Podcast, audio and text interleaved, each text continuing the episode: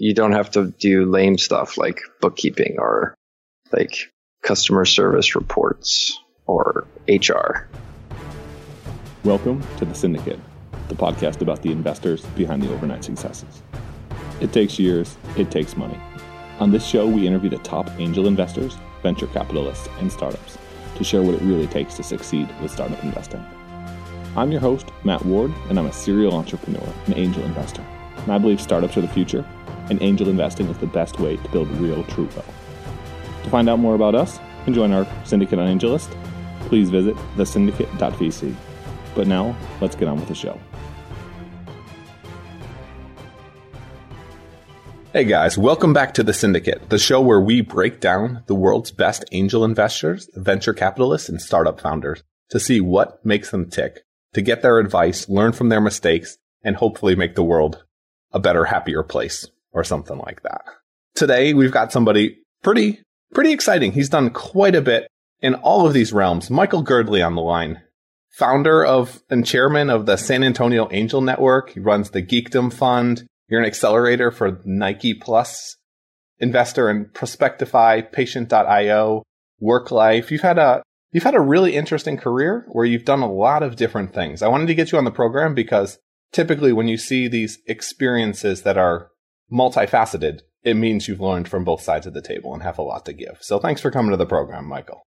Yeah, thanks for having me. Michael or Mike?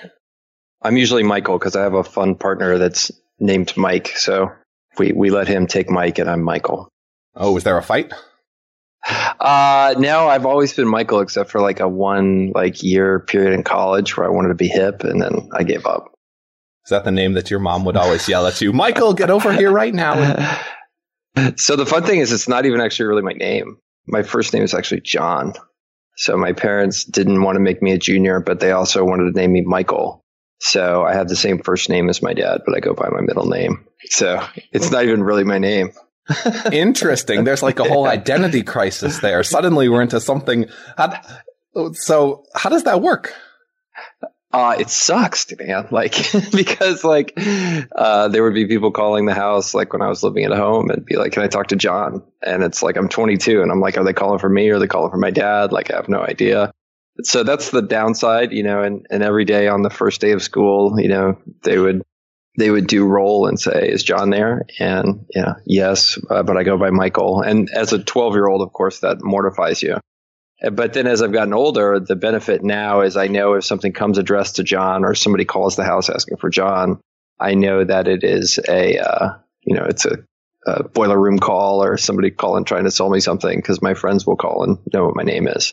So as I've gotten older, it's getting more beneficial. As a as a twelve year old, it it definitely like was a social uh, social hindrance to have to deal deal with that. That's very interesting. I've talked to a couple of guys, podcasters, investors, and they actually use all three names because other people had the first two names and had those domain names. So when you see and people are searching, you need to show up number one in Google for your name or you're screwed.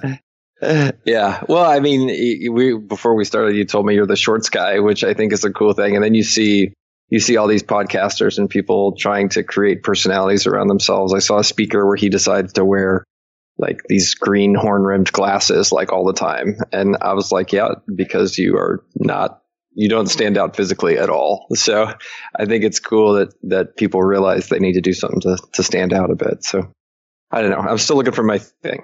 I haven't figured it out yet. Yeah, I'm a tall, hairy guy with shorts. I had a, I'm in Switzerland now, and I was at a pitch fest, and one of the judges afterward was like, "So it's an interesting outfit because they're all wearing suits and ties." And I was just thinking to myself, "Jesus, this is like the most boring outfits ever. I could never yeah. handle that." so how did you get into investing? What's your story? I mean, I think it was a natural gravity for me. So I was, you know, I was CEO of a couple different companies and really, you know, I found that I got the most joy out of businesses at their earliest stage. And for me, investing was an opportunity just to start to get involved in those, in those companies. I find kind of about the time a business needs a CRM. Um, so that's usually around 12 to 15 employees it's not as exciting for me. I'm I'm much more uh, you know and excited when you're trying to figure everything out and everybody's doing seven different jobs and people are having to just figure things out as they go along. so investing for me really was, hey, I have a little bit of money. There's people that might be, you know, might be able to take my money and do great things with it. And so kind of gravitated towards towards it at that route. So I was trying to explain this to someone. I'm I'm very ADD. Are you ADD? Uh, not diagnosed. I don't like details. I'm well, I'm not di- I'm not diagnosed either, but just thinking about a lot of different things. And that's why I personally am a huge fan of investing and advising because you can work on a lot of different products and a lot mm-hmm. of different projects with smart people. And it's like a different hit every time. It's like startup junkie mode. Yeah. Well, and then like you don't have to do lame stuff like bookkeeping or like customer service reports or HR. you don't have to work on any of that stuff. You get to work on the fun part of the business. So, and if you like multitasking, which I think uh, you, you, you sound like you're kind of in the Generation X bucket like I am. If you like that and it, it creates a really cool, cool opportunity to focus on and get highly efficient at what you're, what you're good at. So I want to talk a little bit about CodeUp, helping coders, helping grow the next generation of developers and innovators. What was the business? What was the story? We started that in 2012. So I founded that with a couple other couple other gentlemen here. And, you know, we just pretty simple, you know, saw that a couple other cities about the time there were six or seven were doing these kind of coding bootcamp models to get people, um, get people coding jobs. And, um, there was Code Fellows in Seattle. There was a company called Maker Square in Austin. And uh, there's a company called Coder Camps in Houston. And this, so this is 2012, 2013. And, you know, fast forward four years later, there's hundreds of coding boot camps, VC dollars went into the space and stuff like that. So, so basically that at its core is what CodeUp became. We just took some of the best that we saw from these other markets, whether it be Seattle or Dallas or Houston, and copied the best of those here in San Antonio and tailored it for the market locally. And so it's been really successful. We're on like our 21st or 22nd cohort now job placement rates in the high 80s, low 90s, depending upon the depending upon the time of year, and uh, still kind of doing the same thing with a lot of tweaks to to where we started from. And I, I own that business with a couple other guys here, and uh, and we supervise it, and now have a professional management team running the thing, which is fantastic. It's interesting. You see a lot of Me Too businesses, kind of like this. You saw there was success, and you found out about it fast and started. Do you think the era of the franchise is dead? just because the internet makes information flow faster? Is the era of the franchise dead? You know, I think I think the limitation for franchises and why franchises are are not going anywhere is because people in general need that help, right? Like like I, I don't know about your personality, but I have a like a problem with authority. So like signing up for a franchise would probably not be a good thing for me because, you know, first thing I'd be in there is like, you can't tell me what to do Like well, except for the fact when you get a franchise, you sign up for them to tell you what to do. And I know a lot of a lot of people that are in that entrepreneurial bucket, and, but they need the rails provided by a franchise. So, you know, I think I think the limitation for the world to get a post franchise is is because the people really need that. So, I mean, it's not something I've really dug in a lot to uh, because, like, I'm not really interested in buying a franchise and most of the investments I make are not anywhere near franchise world, but that's my suspicion. And most of the founders I talk to, they could probably use a franchise type environment. What uh, what type of investments are you looking at? Uh, I almost exclusively invest in high growth tech companies, internet tech related.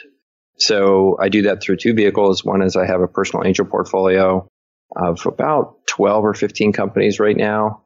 And then in the last two years, I put um, basically took all of that money and my partners, uh, all the money I was allocating each year to invest into angel, into angel deals and put that all into our fund. And basically we took, we took what we were already investing, we put that into a fund and then we went and raised the rest of that money from other angels and high net worth and institutional folks. And now we run that fund. So, you know, we saw, and I saw, you know, in 2013, 2014, when we were going in and writing you know, these relatively small checks as individuals, we would see the pricing power and the priority and the the, the advantages that f- other funds would get when when I was writing a 25k check, another fund would come in and write a three or 400k check, and I saw the deal that they were getting. And I said, you know what? There's a problem with this. So that's why that was the impetus for us to go raise the fund. Anyway, long, long winded story to say, like I had this period of two to three years where I was angel investing pretty heavily. And then I, I in, in my mind, decided that the better strategy was to go combine my money with other people's money and put it together for the fund that we have. Looking back, would you have invested in yourself as an investor? Oh, heck, oh, heck yeah. Yeah? yeah, no doubt. yeah, I mean, we've had for we were on our second fund. Uh, our first fund has had three exits. We've returned a significant percentage of the first fund. On paper, that first fund is is more than returned um, a couple times. And then the second fund we just closed in May, so it's still really early. But I think we have a good eye for uh, being in the right deals uh, and also the hustle that you need to go get into them. You know, in this game, what really matters is getting into the right deals, and and for us, like we're going to go do the work to get into those. Some people do, some people don't. I think there was a misfire there. I meant, let's say, little old Mike Michael comes into your office 10, oh. 15 years ago. is he getting a check from Big Mike? I don't know. I I didn't know a lot of stuff back then, uh, but you know the world's also changed, right? Like I think back when I was younger in 1999, 2000, that I would have been 24, 25 then.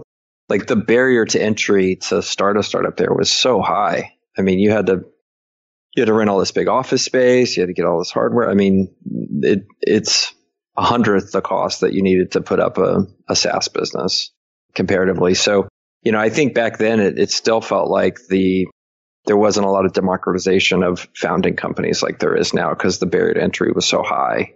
You needed some adult supervision for some VC to want to give you $10 million just to get the 1.0 of your, your system out.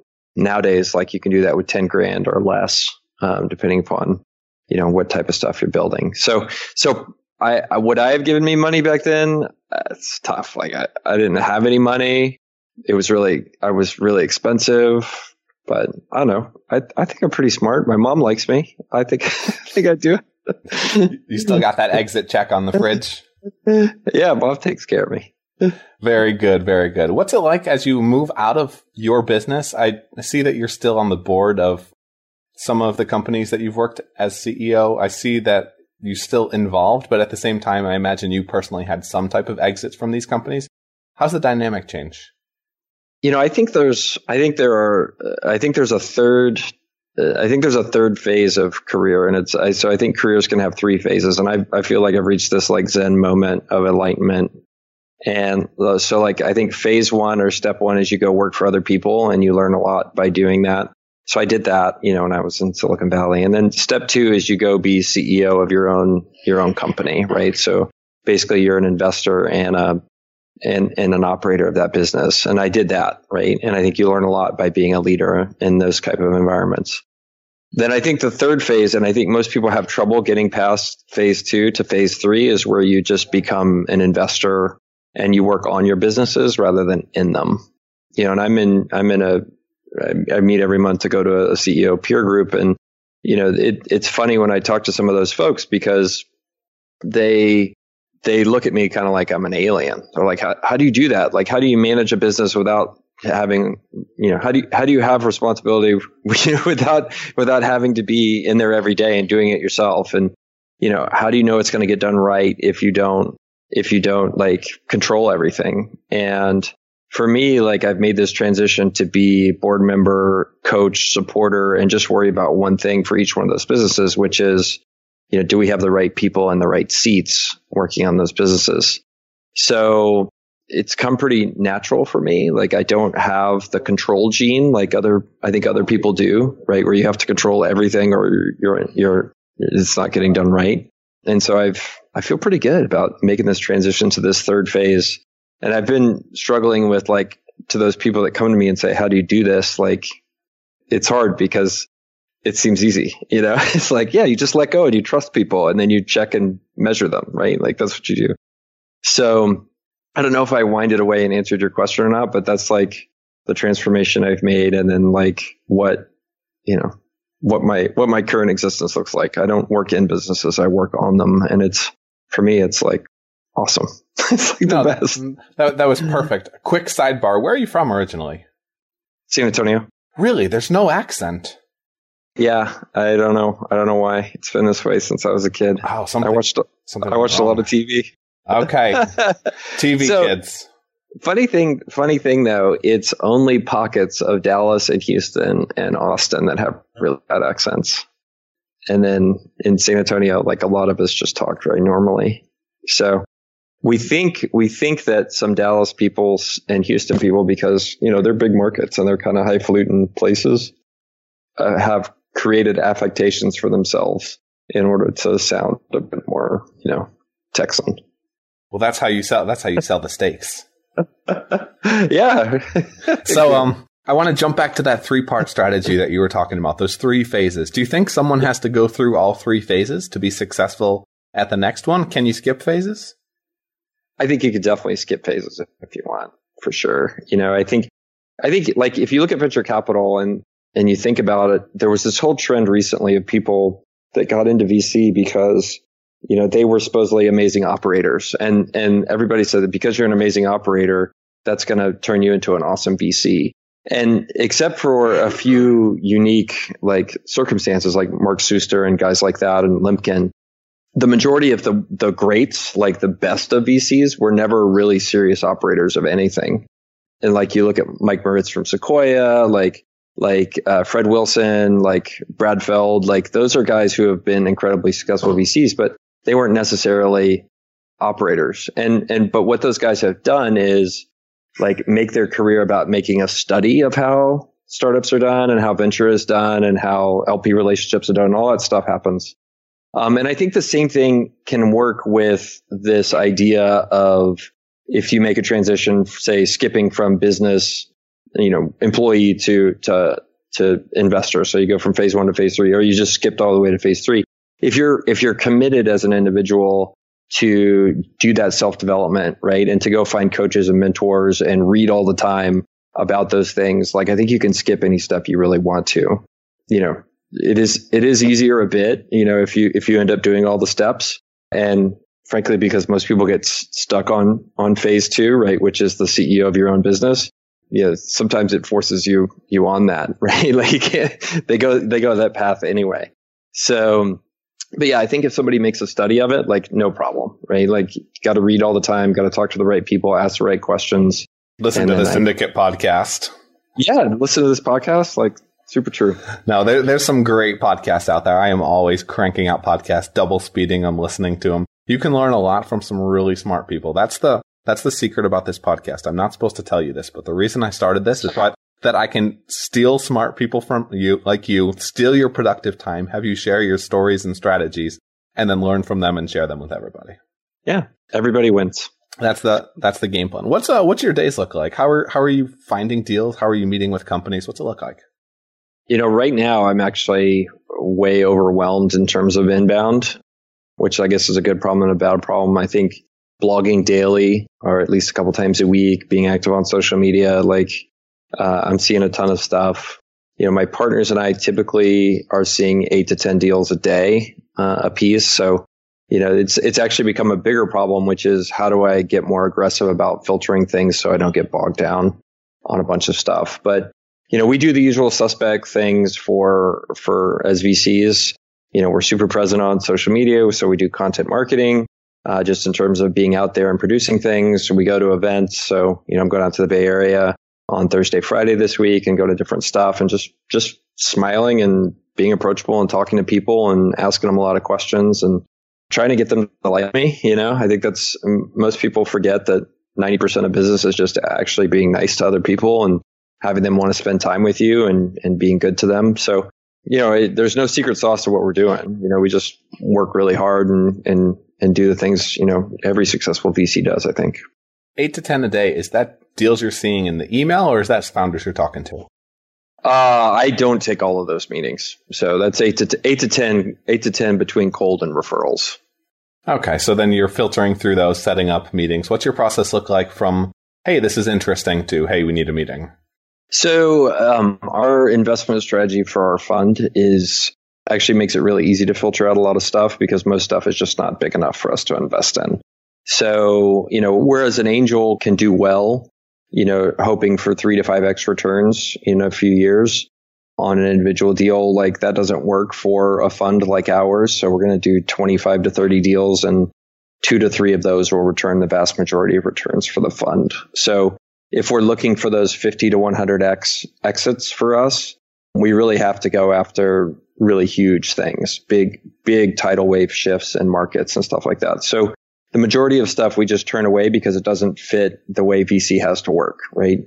We have to go after these big whales.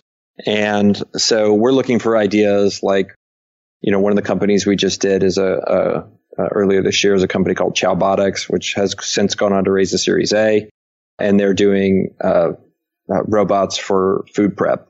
So like if you own a restaurant or a chain of McDonald's and you'd like to make your workers go faster by having this um, a robot prepare your salads, they make a robot that does that. So, you know, that's kind of one of those big like big shifts that's like happening in society where there's a combination of a societal change, right? Where you have $15 minimum wage, you have continued, you have a, a down pressure on immigration in terms of the type of people that work in kitchens.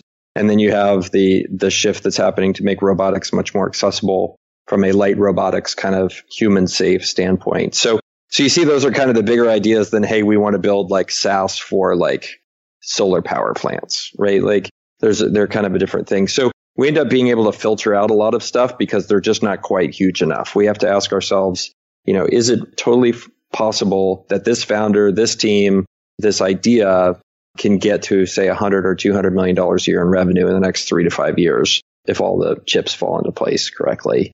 So a lot of stuff gets filtered out just because frankly it's just too small and we can't make any money investing at those home run type terms for what I would consider just smaller or nice businesses. And that's kind of one of the more painful things is talking to these founders who just have a nice business. And I'm just like, look, I'm sorry. This is a $15 million a year business. If everything works right for you, it's just too small for us to, to invest in. We can't make money at those kind of terms. A, I got to give a shout out to one of our portfolio companies, Nourish Technology. It's the size of a desk. You can get an automatic robotic coffee breakfast sandwich. It's the same type of deal. It's replacing Starbucks, all of that great yeah. stuff. Check them out, guys. But my yeah, question cool. for you, I hear this all the time and I hear I hear VCs say we need to aim for bigger size deals. And the question I have is why in God's name would this not apply to angel investors as well? In my opinion, everyone has to go for 50, 100, 1000x type possible returns because if you're shooting for anything smaller, ultimately the economics don't work out either way. Because if you have a if you have a certain risk reward ratio for percentages that are going to fail and going to return the investments. It's not a fund, but it's the same deal. Why, why would that be any different? Yeah, I think, I think if you look at a lot of the way angel rounds get, get raised these days, a lot of those investors are seeing non-monetary benefit from investing, right? So, you know, one of our, one of our deals, 70% of their seed round was from industry people. And it's from people that want to buy their product or or are interested in in participating from the other side, right? Of of being able to have their existing uh, business benefit from this thing existing. So there's that aspect of it. There's also just the unfortunate reality that you're right. If angels really want to make money, they got to go down this path. You know, most angels are also just doing this not for monetary reasons, right? And I applaud you for like trying to create a re- returnable portfolio, but you know, as I've gotten to know a lot of angels, they're doing it because they want to hang out with other angels. They have some, they have some other business that they're trying to hustle by getting to know other wealthy people. They're trying to go to cool parties. They want to look cool on their resume. There's all kinds of stuff like that that when, when we have to compete with that kind of money, uh, doesn't make sense, right? So I think the short answer is that a lot of these angels are seeing benefits that's not necessarily monetary and since we're exclusively monetary in terms of how we're measuring stuff, you know, that's it.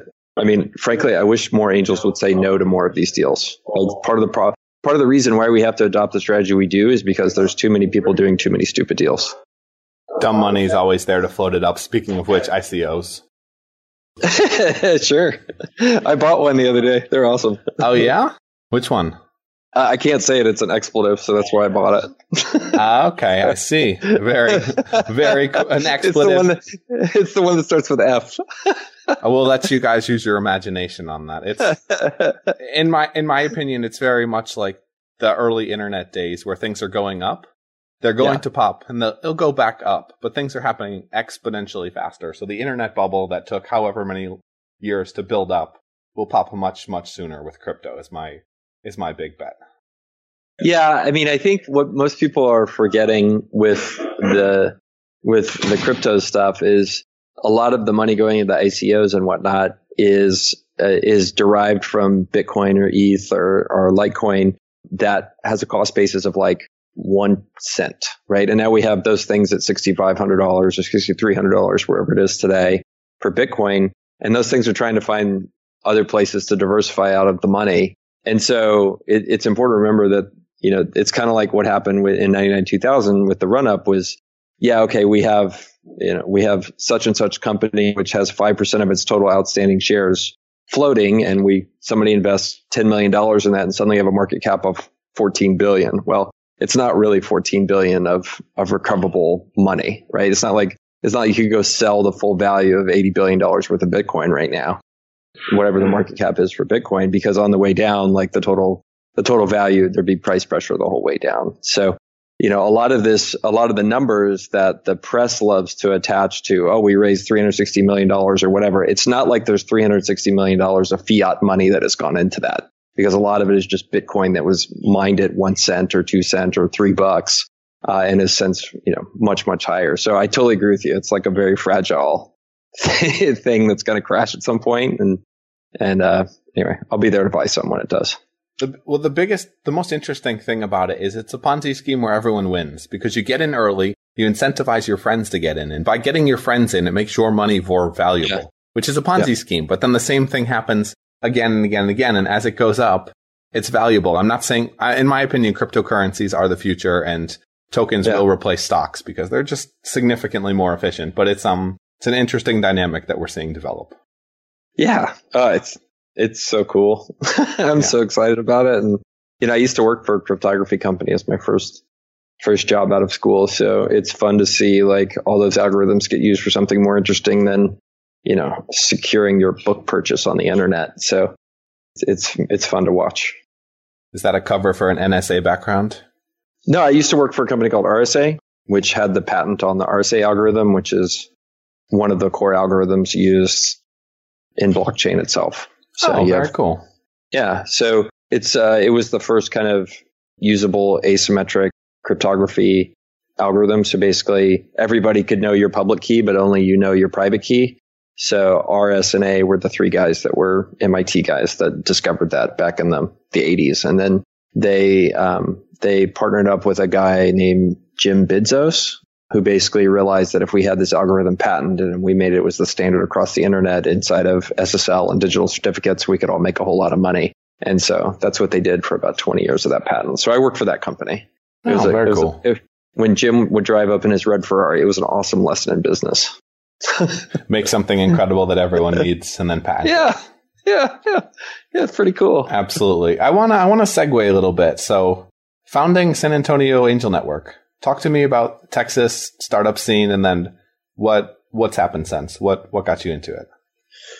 Yeah. Well, you know, I think San Antonio is, you know, a second or third tier U.S. city. I mean, there's a lot of people here, but GDP wise, it's it's a laggard by any by any definition. So for years, you know, San Antonio has always been kind of the sleepy, sleepy little little brother to Houston and Dallas, right? Which were always the the the big boys. And so, like for example, Southwest Airlines was founded here uh, and had to move away to Dallas to to make it work. AT&T was headquartered here for a lot of years, um, and then they moved away to to bigger pastures and moved to Dallas to make that work as well. So it's always been kind of a sleepy business environment, a lot of tourism, a lot of, a lot of military. But there's really been a renaissance, like I would say in the past five to seven years of people trying to build more new economy and especially tech businesses here. And that's created a lot of excitement in the community. And we saw a gap about 18 months ago where there just wasn't enough, wasn't a vehicle for kind of these old economy people to invest in some of these new economy type business. They didn't understand how to do it. They'd never been educated. There wasn't like that vibrant angel scene like you see in some of the big, big markets. Um, the people here, by and large, they haven't made their wealth from tech or tech IPOs. There's a few exceptions, but by and large, a lot of there's a lot of there's a lot of money here. It's a lot of oil money, a lot of real estate money, a lot of medical, a lot of military and government contractor type folks. But they didn't know how to get into tech and how to invest in high growth high growth companies. So, you know, we decided last uh, last summer so about that 18 month ago timeframe to try to put together an angel network here. We were the biggest city in the state of Texas without one. So basically what I, I went and found six or seven of, you know, my peers and I said, Hey, we need an angel network.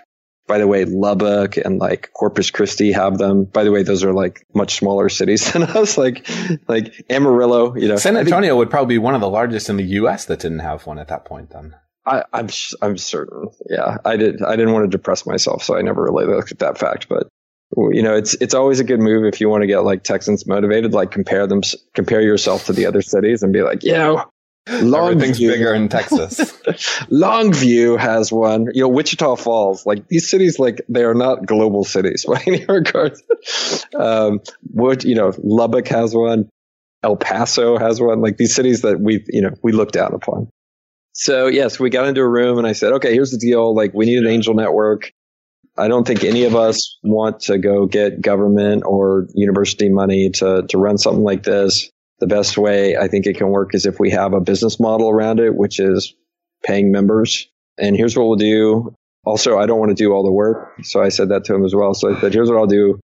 I'll loan the money to the angel network to get started. I'll go hire us an executive director to come in and like build up the membership and start to run this thing. And I just want you guys to commit to be like the first eight members and, and refer other people into it. And then at some point, this whole thing will pay me back and I will have just loaned money to the angel network and it'll move on and, you know, we'll all be on the board for this thing and make it happen. So, so we, um, at that point, I went out and just advertised for it, interviewed a bunch of people, got a referral for a guy that wanted to leave Rackspace at the time named Chris. And that's been it since then. We got started and I think they're, so the fa- the San Antonio Angel Network is the fastest growing angel network in the country. Uh, we have, I think, close to 90 members right now, about a dozen corporate members. So it all worked out really well. And it's the kind of thing that, you know, I'm super proud of where like I didn't have to invest much money. I didn't have to invest in a ton of time. Everybody got behind it and the thing is self-sustaining, right? We're not going back every year asking for some government agency to give us money you know, it's just, it just works because the, the members all pay dues and they get benefit out of it and, and deals happen and it's great. I dues versus carry? Uh, because it's hard to pay your bills on carry. so, you know, I think that it also in this environment, people understand dues and trying to explain to them carry when they don't know the difference between a convertible note and a, and an equity deal or even how a lot of what a J curve is. Like they don't know any of those things trying to explain that to them would also be a huge challenge. It's also the way most of these networks are done, at least here in Texas. They almost all charge dues in order to support themselves. So it tends to be around that 1800 to two grand amount. So, so yeah, so that's how we ended up at that place. What's your strategy for educating new newbie investors? Uh, it is super hard. And I think, I think there are two challenges that every angel network has. One is member engagement and the second is education. And even the ones that I think do it really well are are not doing it as well as they think they are. So, you know, I would say that the education is still a work in progress. What we have actually found to be the most successful is before and after each pitch event, we have uh, a breakfast for investor for the for the members. And you know, I went to the one the other morning, and the the ED basically leads a roundtable discussion with ten or fifteen or twenty people, where we actually talk about the deals and start to think about them and how they work and and what what are the risks, what questions do they want to ask at the pitch event and stuff like that. So that happens beforehand without the founders there. And then there's the pitch event. And then there's a breakfast after where actually everybody gets together and, and talks about those deals. So, you know, I think the whole idea of do you have a three or a, an eight hour session where you like give them like venture investing 101, like, like people don't show up. They don't listen to that. Ain't, ain't nobody got time for that. But if we actually give them the guide, you know, the guide in the push to like sit down and think and talk about these deals in a format with their peers, like people really seem to like that. And I think that's a, an innovation that we've come up with that seems to work really well. And for any angel network coordinators, members, board members, etc., that are listening to this, the Syndicate podcast is 100% free. You are totally licensed to give out any of this in any way, shape, or form that you desire to your members to ideally help them boost returns because we have Michael Girdley on the line and Michael is a beast. Let's talk investing a little more, Mike. How do you avoid fear of missing out? Well, I think I think first of all, like you you have to realize that you're gonna this is you know, it's like baseball, right? Like the very best hitters still struck out, you know, 30% of the time and still got out 70% of the time. And and investing is like that as well.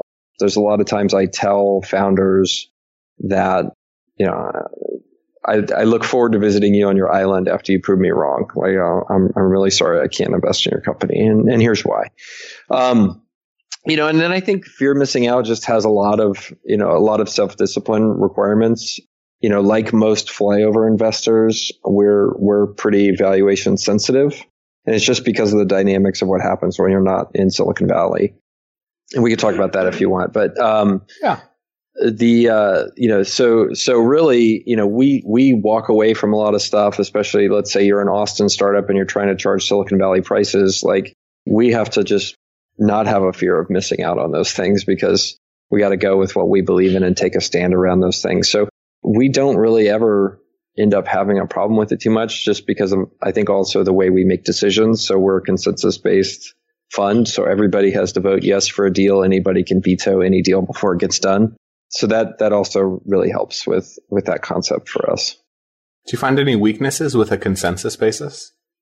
It's slower for sure, right? Like, you know, but I think I think the slowness is really outweighed by what you get in terms of higher a higher bar, right? And it seems like every deal we're doing is better, you know, better than the ones before it on average. So I think having that consensus really makes us makes us do that. And then the second thing that is better about consensus is it really pushes through, you know, makes you really think through your thinking really well because for us, there's three other people that are going to question why you're thinking the way you're thinking. And so like that's, you know, I see people that are solo VCs, like, I don't get it. I don't know. I don't know how those people do it. Like, I just don't, I don't get it. I think it definitely makes it harder. But the one thing I would, I would counter with is typically when you look at investments that are great, typically they're contrarian in some way. Mm-hmm. And there's not a consensus, even necessarily among a VC board, a VC team on Joe thinks it's going to be the best thing in the world and Fred thinks this is absolute horse. Yeah. We'll try not right. to swear terribly on this podcast. Sometimes I yeah, do. It just pops out. Yeah. So, okay. So here's, here's where I think I would push back on that.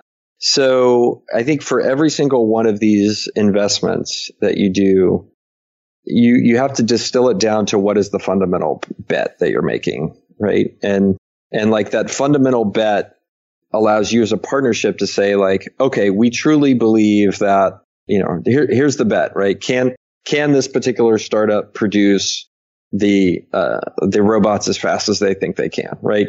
Can this particular you know, do we think that three years from now, this particular type of exoskeleton is going to be is going to be really hot in the investment community, right? That like if what the partnerships allows you to do is distill it down into a, a bet and then everybody can understand that bet. And we will often have different views about what that bet, how it's going to turn out. But the reality is that having a bigger group of people helps us figure out what that is, where with an individual, sometimes you don't see it, right? Because you get lost in the weeds of, oh, I love this founder. Oh, this is hot. Jim, Jim, this other VC is doing it.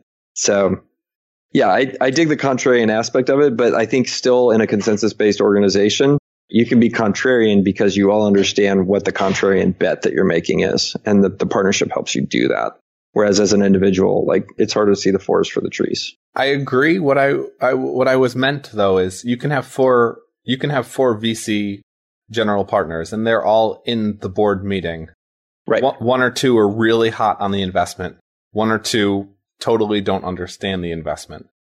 And by not having a consensus basis, I, I, just feel like a lot of times you can't get consensus on the great deals because the great deals, not that an individual investor would be better. It's much better to talk over things, to play things out from right. both sides. But then yeah. the, the pulling the trigger, just a devil's advocate, does that make it harder? My experience is that all of our great deals that have since turned out to do really well go out and raise A's, B's, and, and go beyond or get acquired. It was instantaneous that everybody was like, yep, that's one we got to do because that's a big bet to take. And that's one we should, we should think through.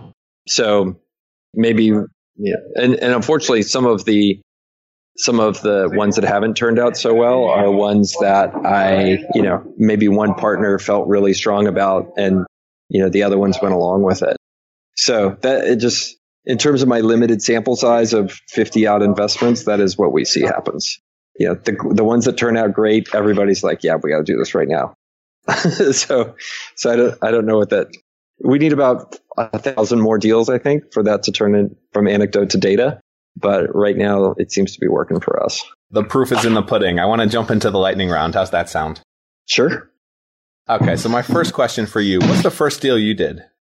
Uh, in tech, I did a company here in in San Antonio that basically was putting all of the old vending machines online and bringing them up to modern standards. Uh, most people don't know this, but like 70% of the vending machines are more than 20 years old in the US. So cool, cool team, cool opportunity at the time. And, and they've gone on to do really well. Nice. What are you excited about today? What am I excited about today? You know, I think I'm just I continue to be excited about the prospects for for Texas in general. I mean, the gap between the funding that is here and the funding that is needed for the amount of innovation going on, like it's just it's it's stark. You can go look at the numbers, like the California, New York, like kind of funding amounts mean that guys like us who are operating outside of those bubbles can really do some cool stuff. And, and you're starting to see more and more VCs pop up in, in central Texas and, and, and the rest of Texas as well. So I'm, I'm extremely bullish on Texas. Big state, good education, lots of people. What, uh, what's the most recent bet you've set, made, and why'd you say yes? Uh, we, um, we did, let me, I'm trying to, I know which one I did. I'm trying to think about which one I was most recently talked about. Oh, okay. Anything um, public, anything public. Yeah, I've done two that are not public. So it's, we're not we're not really glory hound type people. So like I don't keep track of, of what's been announced and what hasn't. Uh, we're more interested in just trying to be the most helpful investor we can for the founders. So last week we announced that we led a round in a company called Spiro, um, which aims to solve the biggest problem for CRMs, um, which is sales reps don't put data into them. Um, it's why a lot of Salesforce and other type of CRMs implementations fail. So these guys are out of Boston. They use AI to auto populate their CRM based on the activities of reps. So seen a lot of really good traction out of those guys and a pretty awesome team. That's awesome. What yeah. uh what are your two biggest wins to date, either personally or not including kids, personal stuff, etc. Investments, either personally or through the fund. You know, there's been there's been two investments through the fund that have have really really done super well. You know, it doesn't mean the other ones won't, but one is a company in Austin called Tenfold. So we were the first, we were the first money to go into their seed round. So we're kind of their first believer. That's one of the ones where we bet on those guys. And, uh, I think we had, we had an hour meeting and it was one of the ones where everybody was like, we got to do this one right now. So we were the first ones to invest in that. Um, and they've since grown up to 125 or 130 people. They got a Series A from Andreessen Horowitz. So uh, going from our money going in when they were two guys to uh, 115, 120 men and women is, is pretty exciting to watch that happen in, in less than two years. And then we were the, the first money and, and first believers for a company called Chalbotics based out of Redwood City. Um, and that's a solo founder named Deepak. And they've since gone on to raise a, a series A and grow to about 30 people after getting money from Foundry and Techstars. So pretty cool one as well. So excited about those two. We've had a few exits from the first fund, but these two are the most recent kind of, you know, cheering moments for us to get excited about. Nice. Now let's talk strikeouts, anti portfolio. Who have you missed? Uh, yeah. Let me think about who we've passed on.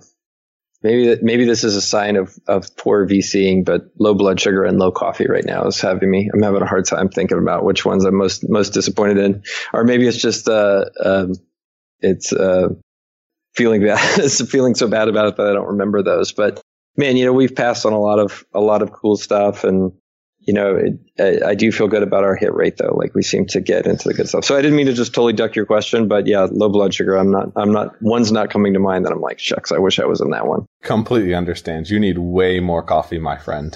what, uh, what field's going to dominate the next 10 years in exits and IPOs? Uh, you know, I think, I think people are really, SaaS is, is getting discounted by a lot of people, right? Especially B2B SaaS. So, you know, I think we're going to continue to see a lot of these really interesting SaaS companies come out that are leveraging some of the newer tech developments that are happening. So I think, you know, blockchain is going to enable some pretty cool SaaS businesses to do neat stuff. Um, AI obviously is another one. We're, we're an early investor in a company here that uses AI to basically monitor social media on your behalf and turn that into sales leads for businesses.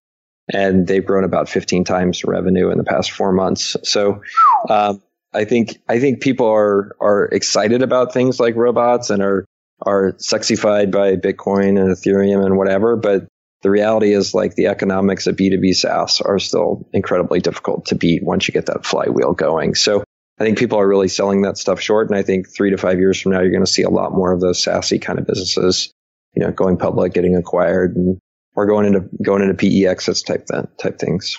That's awesome. Love the good stuff. Let's talk bad. What's overhyped besides ICOs? oh no, you took the easy one. um, you know, I, I, I, I think, and I don't mean to poop on stuff, but I think people still continue to discount like how hard physics is. You know, the, the amount of power required to overcome gravity or exceed the speed of sound. You know, there's, there's a whole group of people working on supersonic transport and and different kind of you know airline options and stuff like that. I think that is all. Are you calling out Elon Musk? Because he's no, he listens to this show. I know for a fact he's one of our oh, subscribers, guys. and if you subscribe now, Elon will send you a message. It'll be a video message. He'll be with his cat and his puppy, and he'll talk to you guys about life. Yeah. The the other one that I totally do not understand is the whole like uh, the co-working boom being treated like it's a big tech company. And I've heard the arguments for like we're going to become the LinkedIn of the real world and stuff like that, but like it's still just like Regus with fancier offices to some extent with with some of these companies. And when you have to have, you know, have a situation where you're having to get more space, hire more people, right? Like to in order to grow your business, it's really hard to put venture like type valuations on that stuff. Not that they're not good businesses, but like I just don't understand it. I've seen the economics of co-working spaces. I've seen the economics of code schools and like it ain't like software, it ain't like robotics, it ain't like social networks, right? It's so I think I think those things are going to have a real comeuppance in the next couple years when people realize that you know the emperor doesn't have a lot of clothes. The code the code schools I would say are I would value more highly than the co-working spaces unless they find another way to monetize it. For instance, hey, we've got your free accountant and you can use this to do your taxes and use uh, like an affiliate type model because you're getting all of these freelancers coming through. Otherwise, it's, it's yeah. challenging. And yes, I agree, a little overhyped. Yeah. Well, you know, my buddy, uh, was a asset manager for, for a big REIT, right? And so he would go in and manage these things. And, you know, one of the things his mentors told him was like, be careful about renting too much of your buildings to to guys like Regus or WeWork or something along those lines. Because when the economy is great, like those guys are buying by those guys are buying by the you know are buying are buying wholesale from you and selling at retail. And um, you know they have a real challenge when the economy turns down and suddenly Regus loses all of its members overnight and can't pay rent anymore. So you know it, it you know rising tide raises all boats. Right now, we'll see what happens. I would say Regus is a little different because then you're dealing with the guys wearing the ugly suits, but it's, it's slightly different. Give me give me a productivity hack. Last one. Uh, man, I have in the past nine months, I have bought like every personal SaaS out there, and I've I wish I had done it um, sooner. So everything from Grammarly to Full Contact to Follow Up, like I have signed up to all of those, and I'm just a huge fan of of doing that. I think um, so I think I'd recommend that. It's the best, like 150 bucks a month. Like I, I, you can invest in all that stuff. It's cleaned up all full contact, cleaned up all my contacts and went from 3,000 junky ones to 1,200 good ones. So huge fan of all that. Just don't be afraid to spend that nine or 10 bucks a month to, to get LastPass and, and get stuff going. LastPass is godly good. If you're not on LastPass right now, you're missing out. If you're not using Slack or something similar to manage your team, you're killing yourself. It's crazy when you think about how much people will do to save five or 10 bucks a month. I do it. Everyone does it. But if you, if you bu- buckle down and do it, it just, uh, it just saves you time and money and energy and all of that good stuff that you need. Totally agree. So, Michael, I want to be respectful of your time. I know you're busy. I know you've got the next Uber in there right now. By the way, if you guys want to get in on this, make sure that you send an email over to Michael. He's got some great stuff happening. But um, what's one thing I haven't asked you about that I probably should have? You know, I think I think one thing that we're as an as an angel community doing really poorly is there's this kind of middle category of businesses I just kind of call nice businesses, and we're seeing so many of these deals that are just like I talked about before the $15 million a year business that is SaaS for, for solar farms, right? Like not venture investable, but also you can't make any money in that investing at, at VC type Uber terms, right? You can't, if they're pre money, pre revenue and all that kind of stuff, you can't put them at, you know, $4 million cap. So, so I would really encourage investors, especially in the angel stage, to start to look at other ways to fund these businesses that don't require Uber sized outcomes for you to do well. And there's a bunch of different ways to do that. There's there's JVs, preferred returns, like all that stuff is out there. So just don't try to shoehorn everything into being the next Uber because there's it's it's not. it's just not physically possible. Just watch Shark Tank. Kevin O'Leary always offers the debt. He always tries to screw him, but there's always some type of I'll invest in you, but you're going to pay me back returns. There's there's a lot of ways that you can be successful. And guys, I know there's been a little bit of background noise in the episode. I want to apologize for that. Michael, an incredibly busy guy. Apparently, San Antonio might just be the next hotspot for Amazon. I see Jeff Bezos running laps. He looks like the Terminator right now. If you guys have seen the pictures, he's sweating. He's on the phone. He's a beast. No, uh, Michael's just got an awesome, incredibly happening office. He's got a lot of stuff going on. And Usually it's on my end where everything comes in. So yeah, just wanted to wanted to let you know. But thanks for coming in, Michael. Where's the best place for people to reach out, say hey? I'm on Twitter, so M Girdley, and uh, also my blog, girdley.com. And we'll have links and all of that great stuff in the show notes, guys. If you appreciated this episode, everything is completely free. All of the jokes that I've made up have been on the spot. I swear I didn't script these because they're way too lame for that. If you guys go to the syndicate.vc slash iTunes, that's how you can subscribe. Leave a review. It makes me feel better. And you might just get that email we were talking about from Elon. Elon owes me a couple of favors since I solved the Hyperloop problem for him. So until next time, this has been an episode of The Syndicate where we talk angel, VC, investing, startups, and with awesome guys like Michael. Thanks for coming, Michael. Cool. Thanks, Matt. Awesome. And we'll talk to you guys again soon. Peace. Thanks for listening to The Syndicate the podcast where angel investors and VCs go off the cuff and discuss the ins and outs of the venture ecosystem. We're here to share the tips and tricks of the best in the business, because startups and tech make the pie bigger.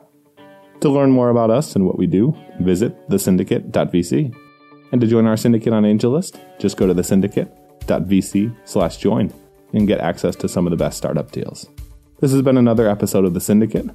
Thanks for tuning in, and we'll see you guys again next week.